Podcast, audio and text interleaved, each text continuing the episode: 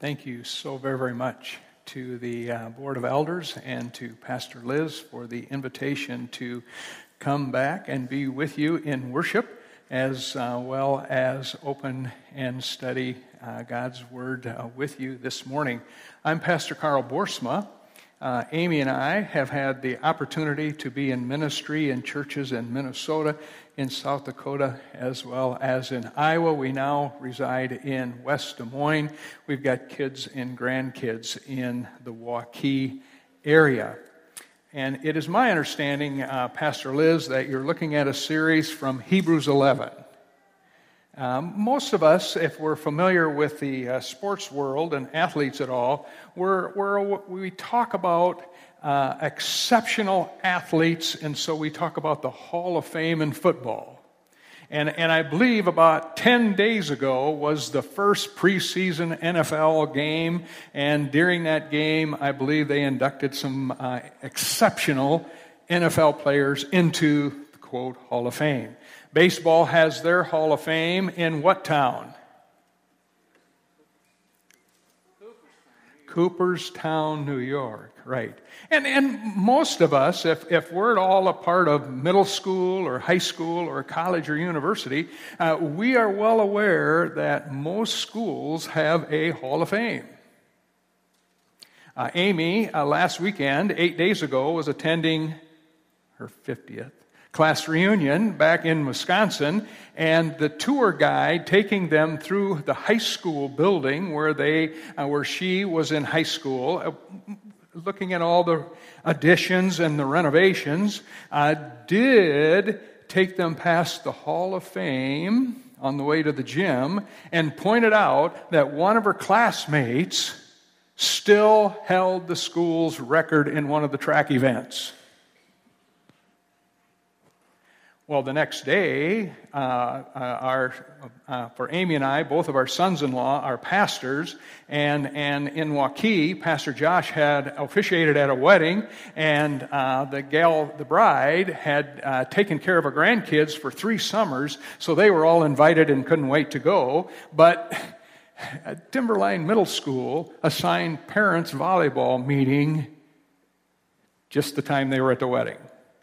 And the high school Waukee Warrior High School assigned also the football parents' meeting. So they pleaded, Grandpa, could you please sub in as the parent at the volleyball meeting and at the football meeting. And I noticed as I was walking to the gym at Timberline Middle School, they had a Hall of Fame and scooted out of there and went over to the field house at the uh, Waukee Warriors uh, High School. They too had a Hall of Fame. Is it okay to talk about Warriors? And, and our other grandkids from Sioux Center, they're also Warriors. So go Warriors. Amen? Amen? Okay. So we're familiar with, with a Hall of Fame if we're a part of a school long before any of our schools thought of the idea of Hall of Fame, Hebrews 11, the author shares with us a hall of faith and takes us back into different individuals from the Old Testament who are commended for their faith. Now, it is my understanding that you're in a series on the Hall of Faith, and uh, Pastor Dwayne Lehman, I believe, did Joshua last week, if I'm, if I'm recalling correctly, and, and uh, felt led by the Spirit to look at the first four verses of Hebrews 11, 1 through 4, and uh, eventually go back to Genesis, and we want to look at Abel. But I commend that your board of elders and Pastor Liz or whoever's in charge, and thank you to, to Liz and to Dustin and the worship team and all who are serving behind the scenes. Uh, I'm grateful for your ministry, making it very uh, simple and easy for me. But, uh, and, and I commend that you're in a series studying the Hall of Faith because the New Testament tells us that it is by grace through faith that I am forgiven by God. You are forgiven by God. We can be saved. We can be reconciled to God. Now, once we're forgiven by God, and saved by uh, through the work of Jesus and reconciled to God, then in gratitude and appreciation, we're invited to walk by faith.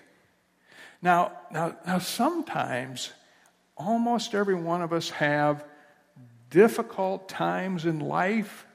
We're throwing a curveball, and uh, we're not walking in faith anymore. About all we're able to do is stand in faith. And, and sometimes life gets so difficult, there's so, ma- there's so much uncertainty, there, or we're hurt, or there's so much turmoil in our lives, we're, we're not even able to walk by faith anymore. About all we can do is stand by faith. And sometimes there is so much difficulty and so much turmoil and so much going on in, in our emotions and in our mind and in our heart.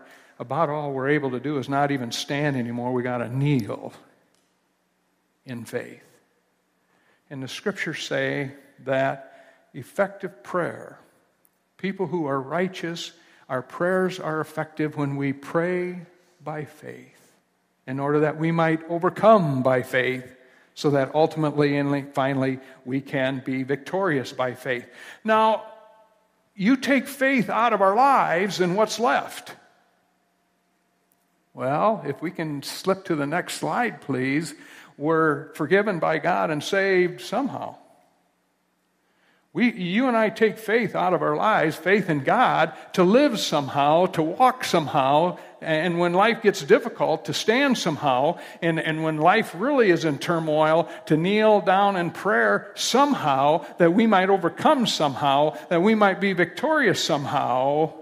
Friends, that doesn't cut it for me. So, blessings to you as you have this Hall of Faith series. It's uh, our prayer that we're all enriched, we're challenged, we're encouraged, we're further empowered in our study of faith.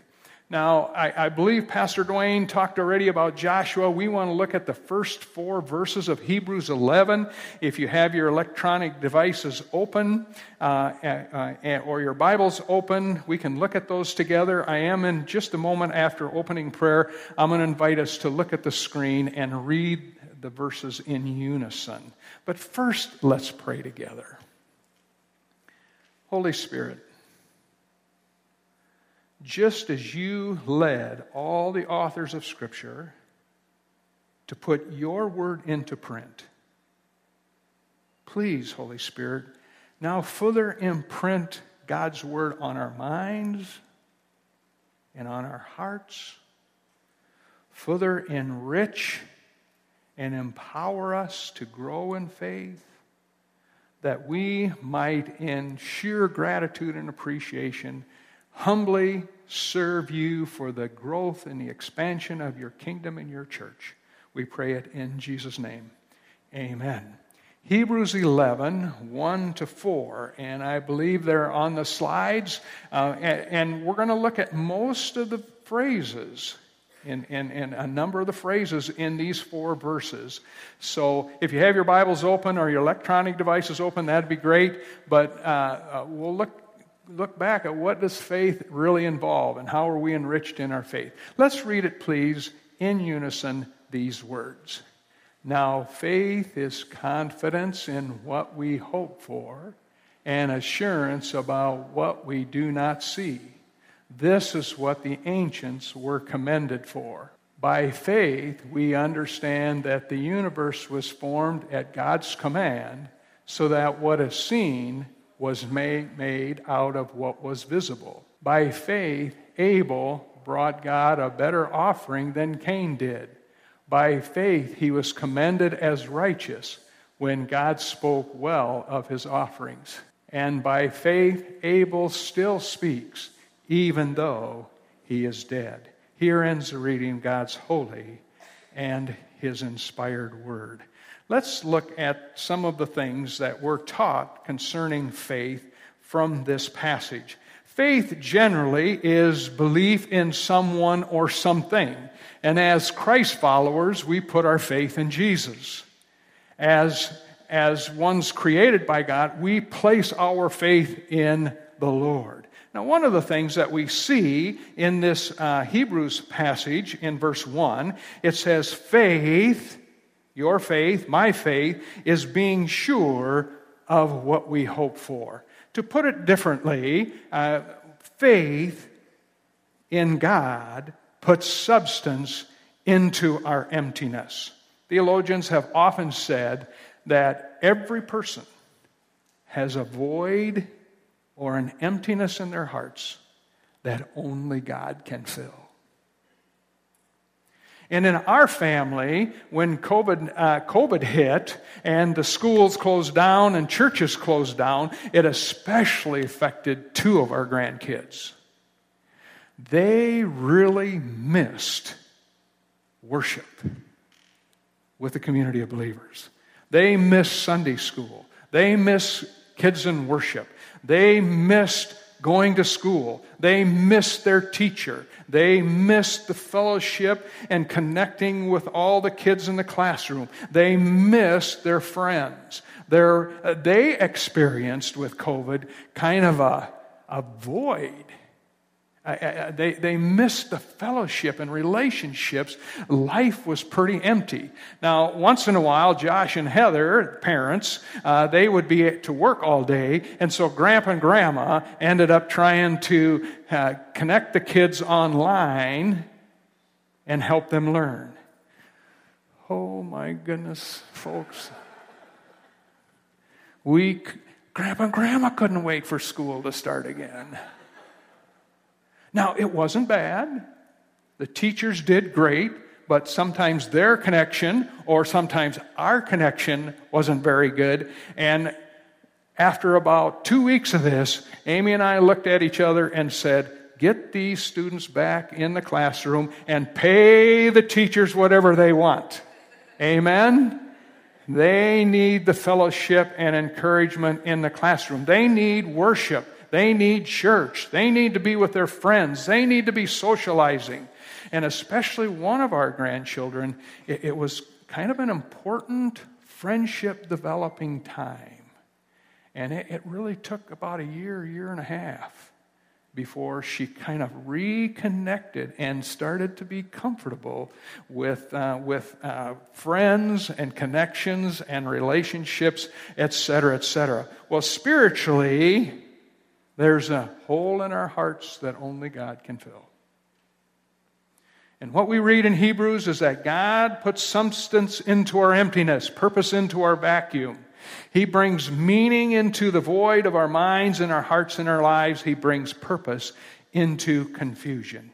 And secondly, a second principle we learn from Hebrews 11 is that faith in God puts conviction into the unseen. The last part of the first verse of Hebrews 11 says it this way Faith in God is being certain of what we do not see. Now, at the end of John, Jesus, after he had been res- after he was resurrected from the dead, he came back and he appeared to ten disciples, but Thomas was not there. And in John 21, uh, uh, Thomas said, uh, you ten all vouch for this, but I choose not to believe. Unless I put my finger in Christ's nail print, unless if I put my hand in his side where the scar was, I will not believe. Now, now Thomas didn't have an intellectual problem. He didn't say, I cannot believe. He had a will he said, I will not believe unless I can see Jesus, unless I can touch Jesus, unless I experience the resurrected Christ, I will not believe. And, and, and many in, in, in America, many in Iowa, we, we can relate unless if we see it, unless we experience it, unless we understand it, unless we can figure it out, we choose not to believe. So, God can't figure it out. I choose not to believe. Jesus, really? Did, did, did, did he really live a sinless life? Did he really die on that cross? Did he really shed his blood for us as the Lamb of God? Did he, was he really raised again from the dead? I can't see it. I can't experience I, I just can't figure it out. It doesn't make sense to me. I choose not to believe in Jesus. Hmm. Yet, yet, there's a lot of things we can't see, we believe. Our, our grandson Judah, they were playing tag on school equipment, and uh, instead of going down the slide the right way, instead of being tagged, he jumped down. Can you, can you see, see, see the picture? Broke his thumb right on the growth plate. Ah, bring him into the um, uh, ER. They take an x ray, they show the x ray, uh, and they believe the x ray, put his hand in a cast, no swimming for a month. There were tears, not about the broken thumb, there were tears about no swimming for the month ahead. We believed the x rays. A couple years ago, uh, I was short of breath coming from my office downstairs. I'd get to the top of the stairs. I was short of breath. Amy and I looked at each other because all of my mom's family have heart uh, concerns. I have brothers with heart concerns. We went right to a cardiologist. So he suggested putting dye into, into my vein, and then they take pictures of my heart while I'm resting on, on the bed, and then I get on a treadmill and bring my heart rate up as about as fast as I can, about as fast as it, as fast as I can run, and, as, and get that heart rate uh, up, and then I had to slide right back over on the bed, and they took pictures of my racing heart while the dye was going through my heart and veins and, and, and arteries. Uh, two weeks later, went back to uh, uh, Lutheran Hospital and my cardiologist, and he said, I have encouraging news and challenging news. Encouraging news you have hardly any plaque in your heart. Your veins, your article, your, your arteries, your valves, your chambers, they all look good. Now, the challenging news you suffer from deconditioning. Now, it took, took me a moment for that to sink in. What did that mean? Carl, get off of that chair behind your desk and get walking and, and, and, and jogging, right? Carl, get out of the lazy boy watching NFL games and, and Twins Major League Baseball games and get biking, right? Deconditioning. Now, I never saw any of the pictures of my resting heart, my racing heart, but I believe the cardiologist. I needed to get back in shape. And, and friends, we, we, we all have faith. When you opened your eyes this morning, you looked at the clock. Did you have faith that the clock was right, or did you think the clock is wrong? No, most of us had faith. The clock was right. And we stepped in the shower expecting hot water. We had faith that the water would be hot. We had faith that the vehicle could get us here. We had faith that the air conditioning was running. We had faith that there was a service here at 9:30. We had faith that Dustin and the worship team would be ready for us. We, we, we all, friends, we all have faith. We do. Uh, we maybe don't want to have faith, but I am told that we better have faith that schools are going to start in Norwalk in 10 days. Yeah? At least in Waukee, I think it's August 23. Is that, is that true for Norwalk? I think so. We have faith in ultrasounds. We have faith in MRIs. We have faith in x rays. Our daughter had LASIK surgery with her eyes. She always wore contacts or glasses, and it corrected her sight. We know what it is to have faith. Let's put the kind of faith we put in people and things, let's put that kind of faith in Jesus.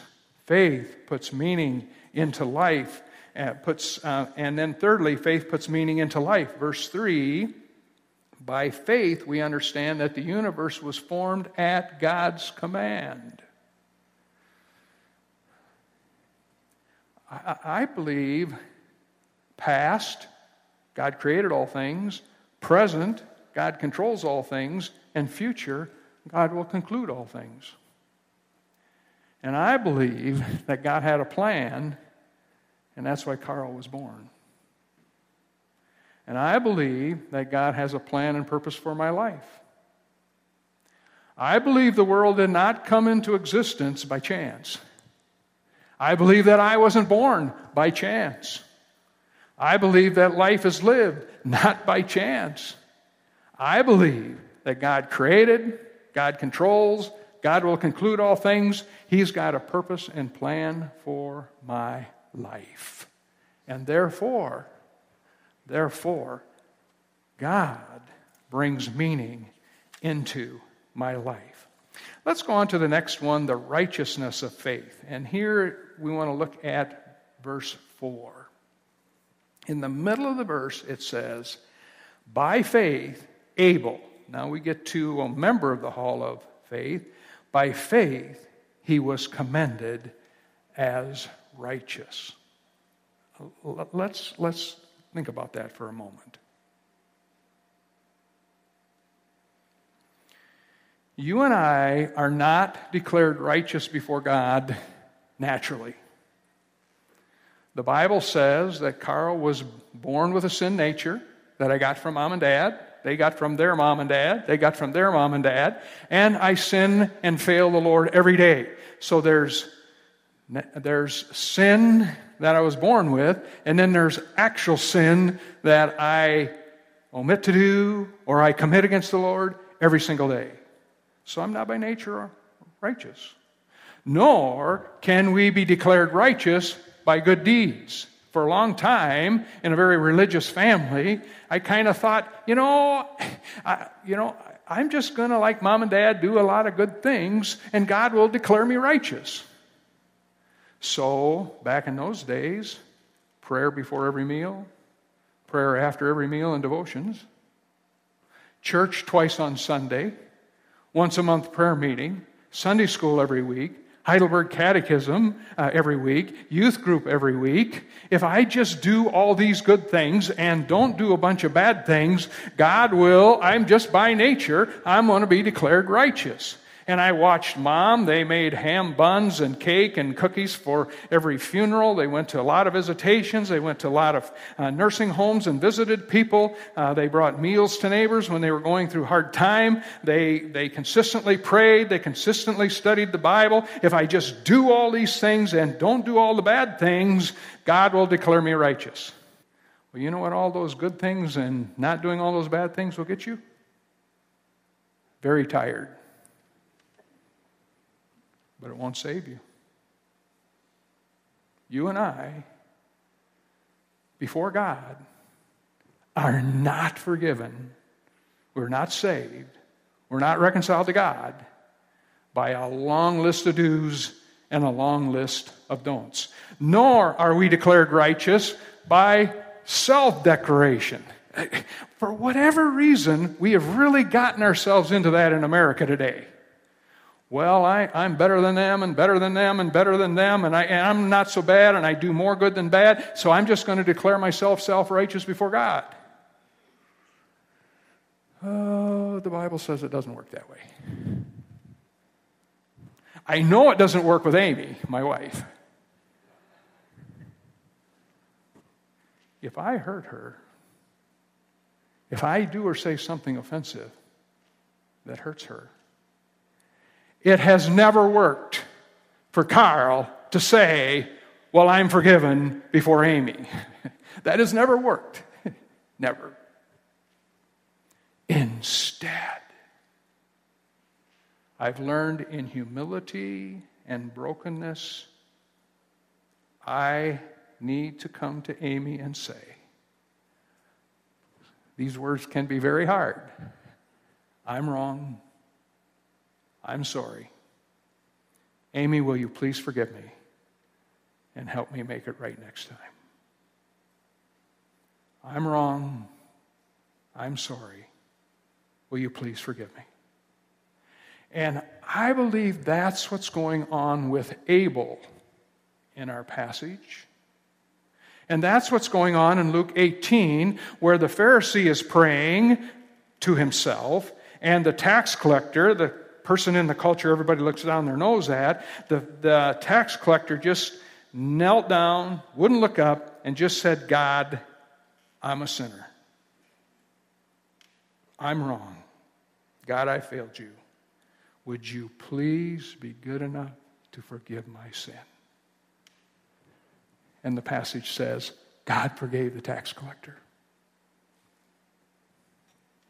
God forgives Abel.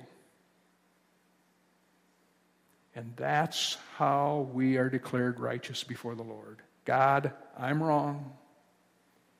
I'm sorry. God, would you please, I'm not good enough. Would you please be good enough to forgive me and save me and reconcile me to yourself? And help me in gratitude to live from here. Let's jump to uh, the beginning of our New Testaments to Genesis chapter 4, and let's look just a few remaining minutes at Abel and his journey. Let's jump to Genesis 4, reading verses 2 and 4. Genesis, near the very beginning of your Bibles, Genesis 4, verse 2, and we're talking about Adam and Eve, Cain and Abel. And it says in verse 2 that Eve gave birth to Cain's brother Abel.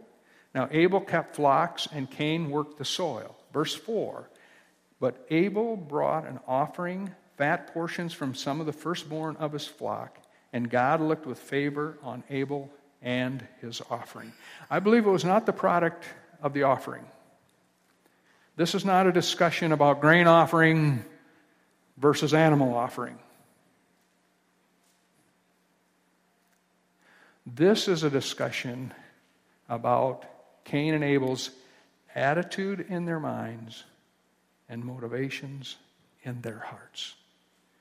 And I believe that Abel humbly came to God and said, I'm wrong. I'm sorry. Will you please forgive me? And therefore, he was forgiven by God. He was declared righteous before God. So, your offering, those working maybe in children worship or the nursery, is different than my offering. Some of the folks in the back doing projection and sound and, uh, and uh, uh, the online stuff, their offering is different than my offering. We all have different gifts and skills, and, and we're called to different ministries. And your offering and my offering, it's about What's the attitude of my mind? And what's the motivation in my heart? That's what God is looking at for. Not whether I'm working in the nursery versus preaching. Not, worth, not whether I'm working with the praise team and I'm front or doing sound and projection in the back. It's not about the gifts and the times and the talents we offer to the Lord. It's about what's going on in our head and in our heart. And I believe Abel was humble, asked for forgiveness, and therefore God declared him righteous. Now, what did that righteousness look like? Well, first of all, we see that he's just so grateful to be forgiven by God, he can't wait to worship, and he can't wait to bring an offering. He can't wait to give in gratitude to God. Not because it'll save him, it won't. Just in gratitude for the gift of God's forgiveness the gift of salvation in Jesus, the gift of the empowering and dwelling Holy Spirit. He can't wait to worship, and he brings an offering. Friends, I hope and trust we always go to worship in sheer gratitude and thanksgiving and appreciation to God for the gift of forgiveness. So, Amy and I don't have to do anything, but she gets to be a care elder in Westview Church this morning. I get to preach here. I get to open God's Word. I get to bring an offering. I get to lift praises unto the Lord. Not because I have to, not because it'll save me, it won't. I get to ensure gratitude and appreciation and thanksgiving to God. Further, I believe uh, he shares as a righteous person before God. It starts to show up in his work. it's, it's probably different for me because I'm a pastor and have been a pastor uh, since the late 70s. But one of the cutting edges of ministry for me is not, no, I, I don't so quick try to say to people, I'll be praying for you. I try to pray for them right on the spot. Now, now, you would think a pastor of all people should be ready to pray before worship and after worship, and, but it's a growing edge for me. And in our neighborhood, which is uh, relatively new in the last 10 years, most of the homes were built. Uh, how do you minister in your work and how do you minister in your witness? Well, most of the people up and down the street know I'm a pastor. I think that word's gotten out. So, prayed for a neighbor with family concerns, prayed for another neighbor. I was mowing the lawn. This person shot to me like a bullet. I shut down the lawnmower. I'm sitting on the grass. Uh, lawnmower's right here. Talks of marriage trouble. Prayed. right, right on the grass, front of our house. Neighbor across the street, we find out that her dad died. She got to get back to Northwest Iowa right on the sidewalk, prayed for her and that family. Neighbor, neighbor next to him, brother died during COVID, prayed for him right on the cement. Later, a year later, another brother died of heart stuff, prayed for him and his wife right on the, right on the sidewalk. He's got to go in for a triple bypass, prayed for him right on the sidewalk. I'm learning to not just say, I'm praying for you, but pray with and uh, praying not only in our work but in our witness. Two weeks ago, one of, one of the opportunities of my job is to attend multiple churches with multiple worship styles and multiple preachers. the, the pastor, two weeks ago, challenged every one of us every time we enter a place of business, treat the employees with deep respect and appreciation. Very specific. Every time you enter Lowe's or Home Depot uh, or Shields, or every time you go to Aldi's or Walmart or Fairway or Hy-Vee, did I get all the grocery stores in? Treat those employees and clerks and the person bagging your groceries with appreciation. They are, they are God's creation. They are someone's child. They're likely working to maybe get a computer or iPad. Maybe they're trying to buy a car. Maybe they're paying for meds. Maybe they're just trying to, maybe they're just trying to pay the rent. And they deserve, as a follower of Jesus, Carl, they deserve a thank you. You've been very helpful. I am grateful. God richly bless your weekend. Let's pray together. Lord, from Abel we learn that we can't just declare ourselves righteous and we can't make ourselves righteous. We can't good deeds our way into righteousness. It's about humbly, simply saying, I'm wrong. God, forgive me. Please, I'm not good enough. Please be good enough to forgive my sin, save me from my guilt and shame, declare me righteous. Now, Jesus, empower us to live as righteous people, to demonstrate and sheer gratitude and appreciation for what you've done for us, Jesus, to uh, allow this to so permeate our mind and hearts and lives. It just shows up in our worship.